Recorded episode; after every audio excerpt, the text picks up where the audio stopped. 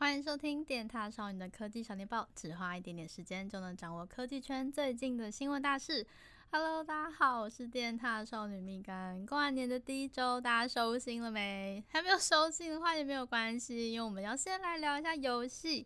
暌违一年多呢，这礼拜二月十八号，任天堂的 Nintendo Direct 带来了什么消息？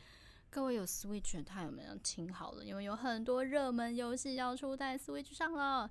包括去年超红的多人游戏《糖豆人》，还有冒险游戏《星际拓荒》这两款呢，今年夏天都会上哦。PVZ 的《植物大战僵尸》和《木小镇保卫战》下个月三月十九号是有射击游戏的那款哦，就也会上到 Switch 上。再来呢，最近有一点小小争议，说外挂太多的 Apex 英雄三月九号也会上 Switch。动森玩家最关心的超级马里奥合作也确定在下周二月二十五号可以开始更新了。三月一号呢就会开放活动。你看影片里面真的超可爱的，你就穿马里奥的衣服，然后是路易吉的衣服，然后你把家里面布置成像关卡一样，在里面跳跳跳吃金币啊，或者跳进水管里面的，超可爱。动森联手马里奥就被说是今年最强的 IP 合作。嗯，所以之前呢可能。稍微有点弃坑的动森玩家可以准备回国啦，超可爱的。最后呢，战国无双五也会在今年的夏天推出。呃，看画面，人物是变成有点二点五 D 的感觉，看上去稍微有点小微妙。好啦，是有蛮有蛮那种水墨气势的感觉，但可能稍微有点不习惯吧。那大家觉得呢？接下来呢，就是要记得锁定我们每周五晚上九点的贝尔告诉你周末玩什么。因为任天堂推出这么多游戏，我们家贝贝最近就是有的忙啦。再来呢，是关于 YouTube 的消息，他们家的产品经理前两天就公布了 YouTube 在二零二一年会往哪些方向发展，一个新的契机等等。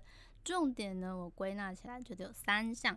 第一个会跟 YouTuber 的收益有关，官方呢是说他们一直努力开发，就更多广告以外的方法，让创作者有收益嘛，比如说像是直播时候的超级留言，或是超级贴图的抖内等等，或者是你也可以直接在影片下方就建立一个商品的专区，直接卖东西。然后现在他们正在测试。另一种全新的让大家付钱的方法，叫做观众掌声鼓励的动画。它总共有四种不同的鼓掌动画可以让大家购买，然后价钱都不一样。贵的鼓掌的动画呢，就会更精致、更华丽这样。然后目前台湾还没有开放这个功能啦，但他们测试起来觉得感觉不错，所以未来呢也会开放更多的创作者可以拥有这个选项。那我现在呢是到处都找不到，到底是哪四种鼓掌方法？肯定会太新了吧，这个功能。但我自己在猜想啊，如果是有那种像是弗朗明哥舞之类的华丽的鼓掌，我应该会想要买来给我喜欢的创作者吧。再来第二个是他们要认真的打抖音啦，好好好，其实他们并没有提到任何 TikTok 或是抖音之类的字眼，但是有说到他们去年底呢是在印度测试了一款短片的 App，叫做 Short。主打呢是十五秒内的短片社群，就可以降低大家创作的门槛啊！你就是录一个十五秒内的短片，就可以就是上传到社群去，就跟你的粉丝们互动。然后这个 beta 版本的反应就是市场也都蛮好的，每天每天哦，全球有三十五亿次的浏览，哇！我想说，这应该已经超过不错的范围了吧？这超强的好吗？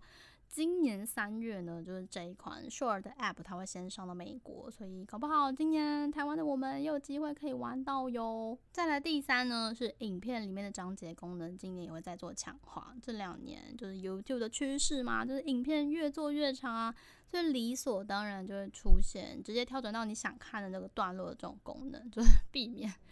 观众就觉得就是呃 YouTube 影片看一看，觉得有点无聊，然后就关掉影片，就转到 Netflix 或者 Disney Plus 等等哦。